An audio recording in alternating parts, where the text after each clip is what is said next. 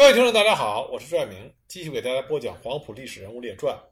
今天我们要讲的这位人物，他曾经担任过黄埔军校政治部副主任，他是周恩来的挚友。我们在前面曾经提到过他，但是我觉得应该专门用一集来仔细的讲一讲这位革命先驱，因为在他的身上可以看到，在土地革命时期，中国共产党所领导的红军。在进行武装斗争的时候，所面临环境的恶劣和残酷。那么今天要讲的这位革命先驱呢，就是鲁毅。鲁毅是湖南常德人，一九零零年出生在湖南。他自幼受书香的熏陶，一九一八年考入日本东京的明治大学。明治大学虽以明治维新时代的老牌学府著称，但是校舍陈旧，师资匮乏。中国留学生到达之后，长达半年之久无法开课。鲁毅的求知欲很强，每天就带着面包沉浸在图书馆里，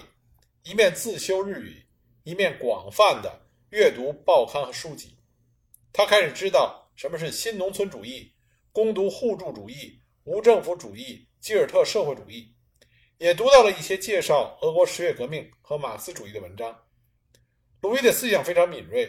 他目睹了日本帝国主义欺辱中华民族的罪行，就激起了满腔的义愤。特别是一九一九年五月七日，日本政府为了纪念逼迫中国签订二十一条举行庆典，规定中国学生也要参加。那鲁毅等留日的学生在王若飞的号召下，在宿舍里议定，当日足不出户，集体抗议。那么学校就给了他们处罚，其中大部分人不愿意妥协，毅然的退学归国。鲁毅就是其中的一个。鲁毅学业未成，他不想就这样回去见家人，所以他归国以后就留在北京。这时已经是五四运动之后，中国青年知识分子掀起了赴法勤工俭学的热潮。一九二零年十二月十五日，鲁毅作为最后一批勤工俭学生，来到了法国巴黎，开始了艰难的求学生涯。在法国期间，鲁毅参加了一系列的学生运动。他积极地参加了李三等先进分子组织的劳动学会，团结赴法同学，互助互济，共同的探索真理。一九二一年九月，他因为参与征回里昂中法大学的斗争，结果被法国政府逮捕，同蔡和森等一百零四名勤工俭学的学生一起被驱逐回国。在被遣返回国以后，留在法国的周恩来、赵世炎、陈延年、熊雄等人。在一九二二年六月，成立了中国少年共产党，后来成为中共的旅游支部。鲁毅与他们保持着通信联系，互相介绍情况，沟通国内与海外的信息。鲁毅回国呢，实际上是到了广州，他经过中共中央的批准入党，然后被派往了海南岛，在海南省立第六师范学校以教书为职业，开展革命活动。并且建立起了海南岛最初的共产党组织。陈炯明勾结帝国主义和军阀，背叛孙中山的消息传到海南岛之后，鲁毅深深感到掌握军事对于反帝反封建的重要性。他也把自己决心从容的想法写信告诉了在法国继续勤工俭学的挚友熊雄。在信中，鲁毅说：“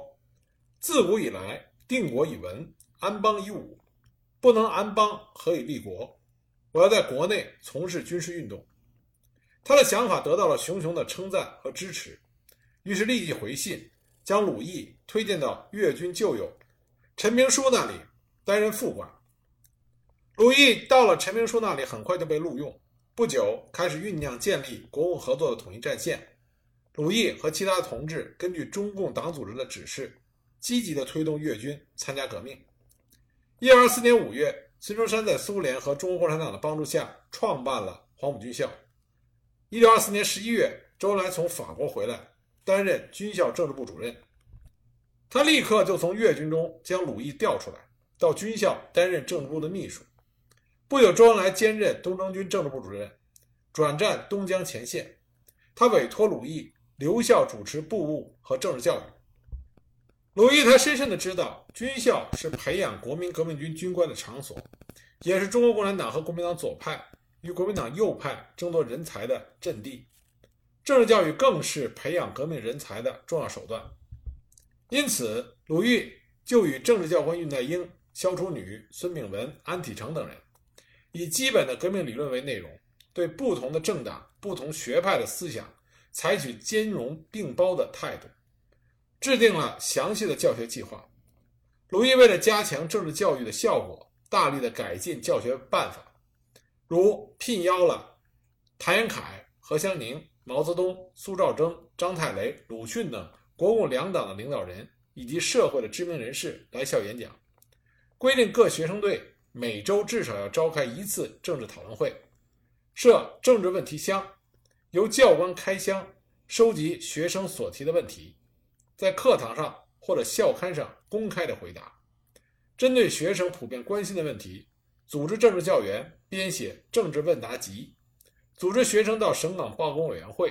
或者广宁、海陆丰等地的农民协会做社会调查。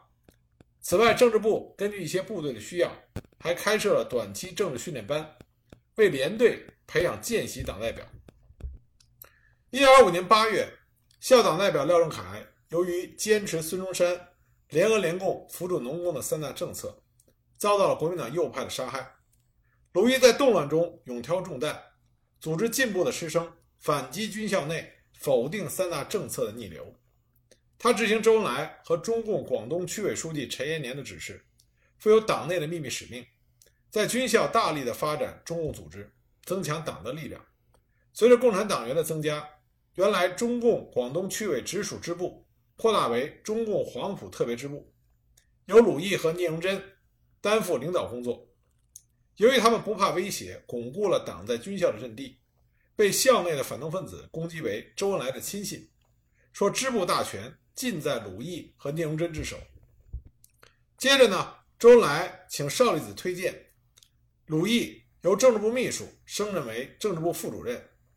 鲁毅在主持工作期间，将政治部。下设指导、编纂、秘书三股，改为宣传、组织两科。宣传科科长为杨其刚，秘书兼组织科长为聂荣臻。部内只留三名文书处理熟务，其余人员都充实到政治教官的队伍。因而政治部虽然精简了，但人员更加的精干，适应了全校政治教育的需要。军校政治工作所产生的成效。就引起了蒋介石的忧虑，他企图削弱共产党的力量，指使亲信王伯龄、缪斌组织了代表国民党右派势力的团体——孙文主义学会，专门与共产党员为核心的青年军人联合会作对。鲁毅旗帜鲜明地支持左派学生，允许他们通过《黄埔潮》《青年军人》等刊物揭露国民党右派打着孙文主义旗帜。破坏国共合作统一战线的行径，他对制造摩擦、寻衅闹事者予以痛斥，保护蒋先云、周逸群、王一飞等中共学生开展的革命活动。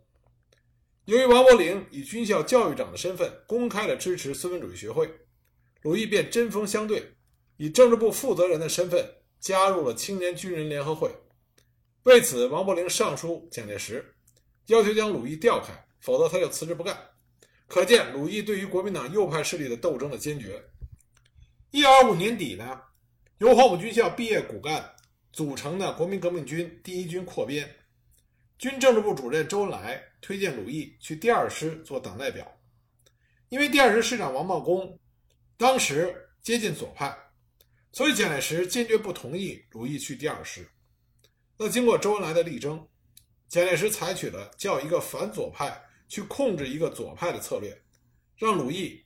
去当第三师的国民党党代表，并兼政治部主任。周恩来后来回忆这段往事的时候写道：“说我推荐我党的鲁毅同志去做第二师的党代表，蒋介石无论如何也不干，用了右派的人。那第三师的师长谭曙清是个右派，那蒋介石就用鲁毅去做第三师的党代表。”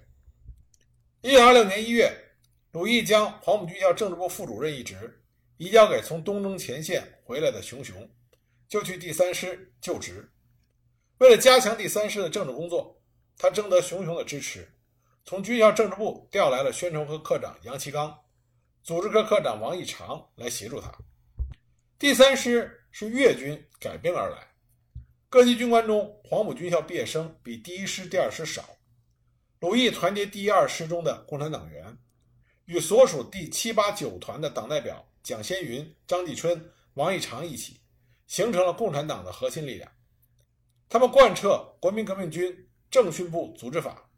健全各级党代表和政治指导员制度，发展了军队中的共产党和共产主义青年团组织，并且在各连队设立了党团小组。他们努力地开展政治教育，不准打骂士兵，将这支旧式军阀部队逐步的改造成了一支革命的军队。那蒋介石逐渐的就不能容忍共产党在黄埔军校和第一军中继续发展。中山舰事件爆发，蒋介石派兵解除了第一军中共产党员的武装，并且当众宣布，第一军中的跨党分子或者退出共产党，或者退出国民党。只能有一种选择，即使面对着荷枪实弹的士兵，那么鲁毅与蒋先云等站出来，坚定地表示，共产党员的党籍是不可以丢的，并且庄严地宣布，官儿可以不做，命不可不革。所以鲁毅就被拘禁于临时监狱。由于周恩来等共产党员以及国民党左派人士的强烈反对，蒋介石被迫将鲁毅释放了。事后，蒋介石担心第一军赤化。无论如何不允许被释放的共产党员返回部队。那周恩来、鲁毅等大批的政治工作干部被排挤出第一军后，就在广州大佛寺创办了黄埔军校高级政治训练班。周恩来担任中共广东区委军委书记兼高级政治训练班主任，而鲁毅担任中共广东区委军委秘书兼高级政治训练班秘书。因为周恩来党内工作非常多。鲁毅协助他主持政治教育，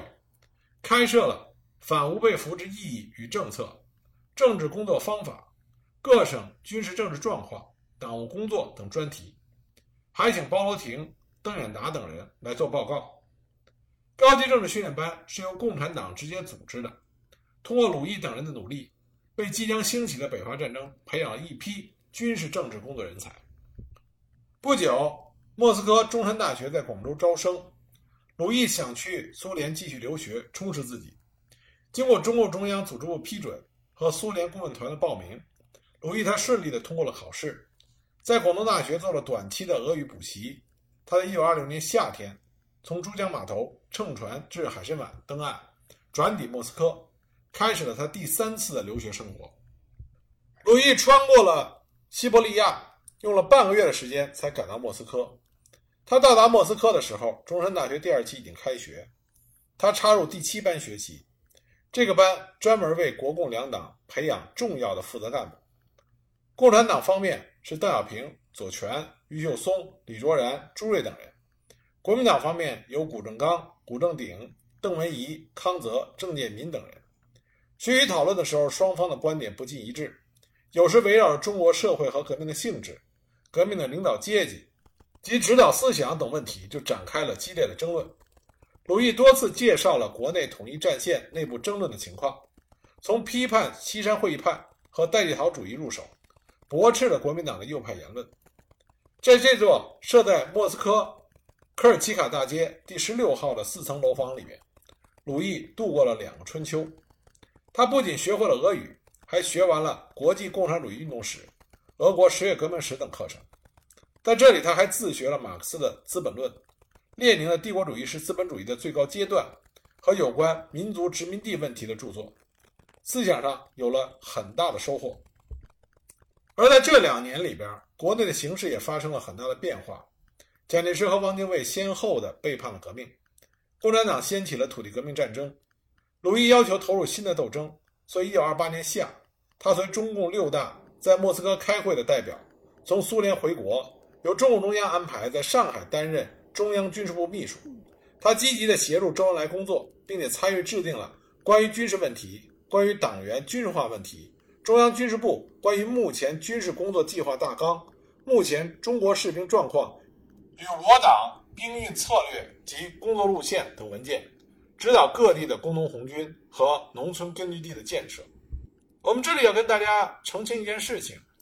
就是如果有朋友愿意去读张国焘的《我的回忆》，他那本回忆录里面，还有其他的史料也会提到，在武汉汪精卫叛变革命的时候，共产国际的一个代表起了重要的作用。这个人也叫鲁毅，但那个鲁毅不是我们今天讲的这个鲁毅，那个鲁毅是共产国际派到武汉的代表，他实际上是外国人，并不是我们今天讲的这位鲁毅。这里我们特意的给大家澄清一下，因为这两个鲁毅他们出现的时间是有很大的重叠。一九二九年八月，中共中央政治局委员彭湃、中央军事部部长杨殷以及上海、江苏等地的军事负责干部张继春、严长仪、邢世珍被叛徒出卖而被捕。紧要关头，鲁毅协助了周恩来转移干部、处决叛徒，保护了党的机密。此后，中共中央。屡遭特务军警的破坏，鲁毅由于国民党军队中认识他的黄埔旧人很多，不适宜在白区坚持地下斗争，所以一九三一年初就由中央军委书记周恩来派到湘鄂西革命根据地工作。一九三一年三月，鲁毅抵达了洪湖，他协助中央代表夏曦筹建了中共湘鄂西中央分局。当时，贺龙和邓中夏率领红二军团主力在外线作战，国民党军队三万人趁虚向苏区发动了两次军事围剿。根据地内只有一支由地方部队编成的新六军。中共湘鄂西中央分局立即命令鲁毅、段德昌、万涛、彭志玉、陈培英五个人组成了前敌委员会，负责一切事宜。鲁毅对实际的军事斗争是不熟悉的，那么大敌当前，他勇敢地挑起了这副重担。带领根据地军民投入了战争。那么在这次作战中，鲁毅和段德昌建立了非常深厚的友谊。这里我们专门说一下，鲁毅到达洪湖特区，实际上他非常想见到的人是谁呢？他非常想见到的人是周逸群，因为鲁毅是周逸群的入党介绍人，在黄埔时期，鲁毅是周逸群的老师。那么周逸群和鲁毅一起在黄埔军校和国民党右派。进行了针锋相对的斗争，所以鲁毅和周逸群有了非常好的私人关系。很可惜，在鲁毅抵达洪湖的时候，周逸群已经不幸英勇牺牲。那虽然段德昌、万涛都是红军的善战之将，但是敌众我寡，形势非常严重，所以前委在一九三一年五月间派鲁毅秘密的去宜昌，设法通过地下交通线。告知贺龙，请红军的主力部队回援。这个时候，红二军团在南下的途中遭受了很大的损失，已经改番号为红三军。因此，留在根据地内的新六军则改为红三军第九师。接着，鲁毅便与段德昌、万涛率领第九师开赴湘北，打退了国民党第四十二师萧之楚部两个团的阻拦，攻占了钱江县城，以策应红三军主力返回。洪湖苏区，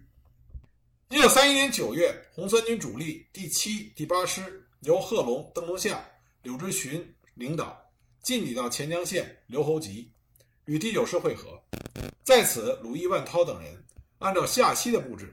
召开会议，批评邓中夏等的南进路线，指责他们脱离了根据地，犯了冒险主义的错误，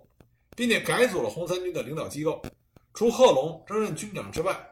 邓中夏的军政委交给了万涛接任，鲁毅接替柳直荀担任了军政治部主任，而新成立的前敌委员会由军长、政委、政治部主任以及各师师长组成，指挥全军行动。由于鲁毅对于红三军遭受损失的原因缺乏了解，他只是机械地贯彻了中共湘鄂西中央分局的指示，对邓中夏做了一些过火的批评。那么九月二十八日，在万涛、鲁毅的主持下，前委又在荆门县刘侯场召开了红三军的团以上干部会议，进一步做出了关于反对邓中夏同志错误领导的决议。在《逝去的牛人》专辑里边，我给大家讲过，湘鄂西根据地和洪湖根据地的肃反是极为残酷的，因为夏曦要比张国焘更为疯狂，更为不可理喻，而且由于湘鄂西根据地和洪湖根据地的肃反，缺少像张国焘的回路、徐向前的回路这样可以相对系统详实的历史资料，可以让我们能够一窥全貌。啊，湘鄂西根据地和洪湖根据地没有这样的回路，啊，没有这样系统性的史料来告诉我们到底湘鄂西的肃反啊，夏西的肃反是怎么发展成后来那种严重的后果。而这种不明朗和不确定，就体现在鲁毅的身上。鲁毅是一九三一年三月到达了洪湖，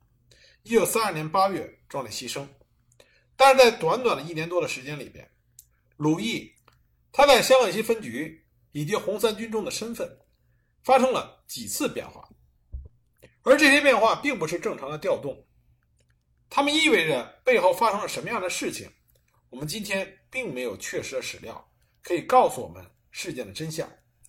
在批判了邓中夏之后，鲁毅。成为红三军的军政治部主任，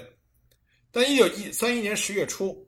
国民党军队趁着红三军主力尚未返回洪湖，大举进攻了洪湖苏区。留在根据地的夏曦并没有集中队伍去江南援助，也没有给予正确的指示，这就致使江南苏区丧失。接着，国民党军队就开始进犯洪湖，正好贺龙、万涛、鲁毅率领红三军赶回，立即投入战斗，在短短的两个月内。红三军消灭了进犯之敌三个团，乘胜反击，将根据地扩大了一倍。但是江南苏区的丧失，就使得夏曦和红三军的军事干部们产生了极大的矛盾，尤其是段德昌、段涛这些对苏区有着深厚感情的，为苏区的建立付出了不少心血的这些军事干部，对夏曦极度的不满。关于这个矛盾，在史料里边。实际上，经常讲的并不全面，因为往往都忽略了当时的一个重要的自然灾害，这就是湖北当时发了大水。我们之前讲何成郡的时候就提到了，一九三一年，湖北发生了历史罕见的超大洪水，这不仅仅给湖北省的人民带来了巨大的灾害，同时呢，也让湘鄂西根据地。洪湖根据地的红军在作战上遇到了前所未有的困难。在这种罕见的自然灾害情况下，就不可避免的一些红军的领导干部在指挥上出现失误。那很可惜，出现失误的人恰恰是夏曦，他是中央委派的负责湘鄂西分局的最高领导人。一九三二年一月。中共湘鄂西省委在监利县周老嘴召开了第四次代表大会。对于前段军事指挥上的错误，夏曦用了六个小时的发言为自己辩护，认为丢失江南苏区的责任是红三军主力不应该转到外线作战，第九师更不应该去湘北。对此，包括鲁毅在内的到会代表几乎一致的批评夏曦。当时对夏曦的批判是非常尖锐和直接的。鲁毅直接对他说：“九师是去湘北，这是湘鄂西中央分局的决定，又是你夏曦所派遣的。”贺龙说：“九师的任务，第一是开展湘北工作，第二是接三军回洪湖。按照今天的眼光看，这两个任务都完成了。”段德昌则更为直接，他问夏曦说：“江南苏区失守是你的事儿还是我的事儿？部队可以调，你为什么不调？你谈话在先，决议在后。”你谈完话我们就走了，怎么能怪我们？况且当时平地都是水，在湘河两岸怎么开展游击战争？当时夏曦无言以对，所以干脆他就闭目养神，不说话了。批判夏曦批判了两天，那么两天之后，中央代表关向应从上海赶到，结果整个形势发生了逆转，整个会议上反对夏曦的意见被压下去，关向应表达了中央。左倾领导人的意见，分别找人谈话。那么鲁毅就接受了关向应传达的意见，放弃了对夏曦的批评，并且承认自己对机会主义的斗争不坚决。鲁毅的这个转变，就使得他还是被选上了中共湘鄂西省委监委委员。但不久呢，他被调出了红三军，改任彭阳军事学校的政治部主任。鲁毅这次职务的变动，背后实际上是非常值得分析的。是鲁毅失去了夏曦的支持吗？其实并不是这样，因为后来夏曦又专门把鲁毅从红军学校里调出来，担任省委肃反委员会的负责人。那么他为什么离开了军队，去担任彭阳军事学校的政治部主任？这里边很可能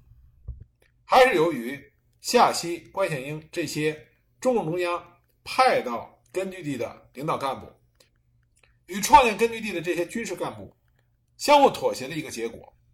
我们要注意时间线。第四次代表大会召开之后，虽然夏曦形势上出现了翻转，但是呢，他并没有立即展开后来丧心病狂的肃反。而段德昌、万涛、柳直群这个时候还没有蒙受冤屈，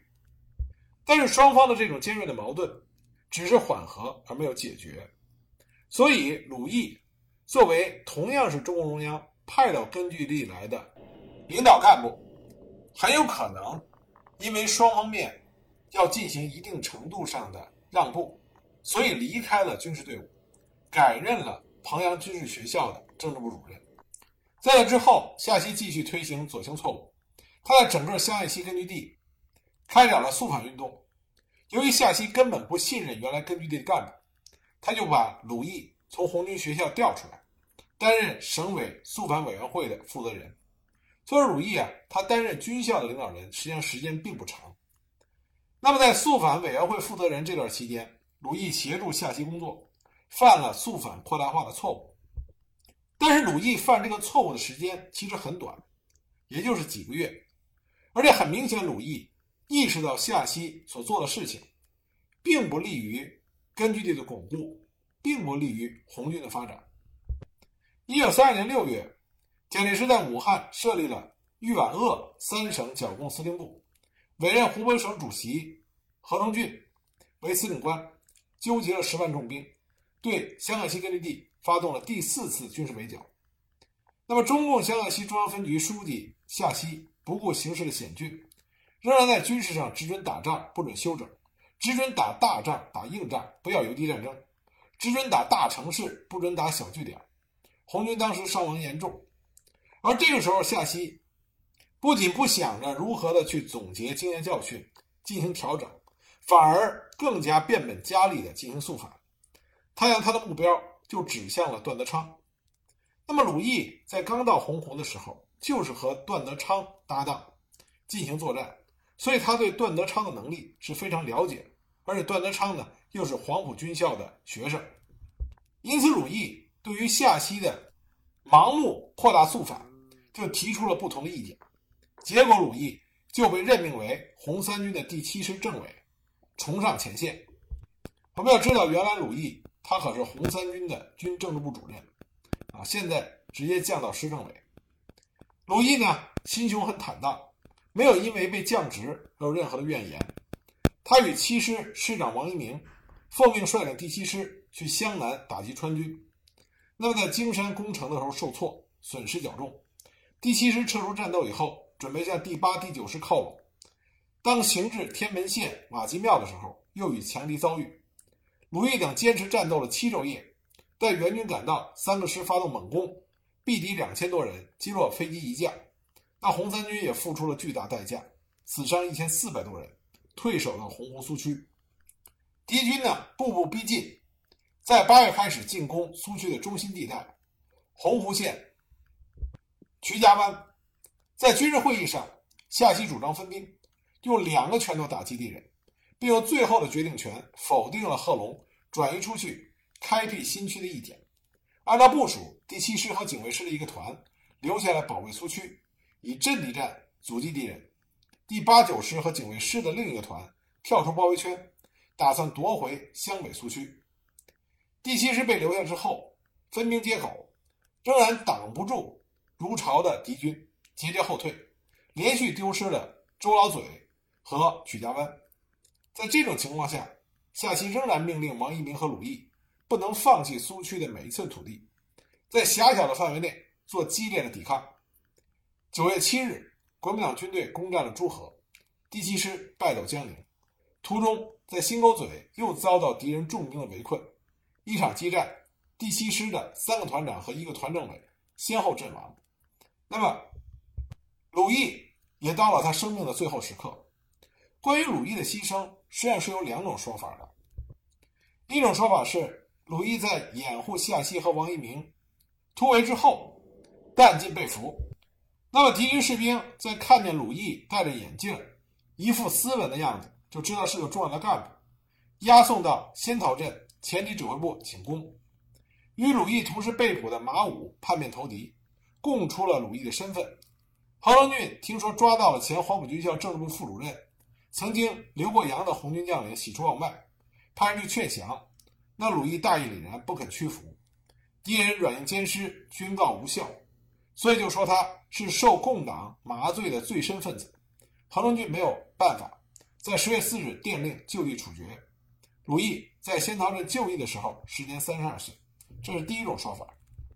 那么第二种说法呢？是说在战斗中，鲁毅被一枚炮弹击中胸部，啊，壮烈牺牲。当时救护队员。把鲁毅的遗体抬到花子桥掩埋，并且找来了一块砖头，用铁钉刻上了“鲁毅”两个字，随同埋在墓内。而这块刻有“鲁毅”两个字的砖块，今天陈放在监利革命历史博物馆里边，作为人民对于鲁毅这位革命先驱的永恒的悼念。这两种说法比较可信的，实际上是第二种说法，因为以鲁毅的身份，如果他一旦被俘的话。按照蒋介石的通常做法，他一定会让何成俊把鲁毅押赴南京，蒋介石一定会亲自的进行说服和劝降，绝不可能是由何成俊下令将鲁毅就地处决的。所以说，比较可信的说法呢，应该是鲁毅是在战斗中英勇牺牲的。一九八五年，监利县人民政府在花子桥原来的红军墓地。修建了一座红军烈士陵园，特意为鲁毅树立了一尊烈士纪念碑，由徐向前元帅亲笔题写了“青史永垂”的碑名。鲁毅这位为黄埔军校的政治部教育做出了重要的贡献，周恩来的挚友将他的一腔热血，最终献给了他为之奋斗的信仰和事业。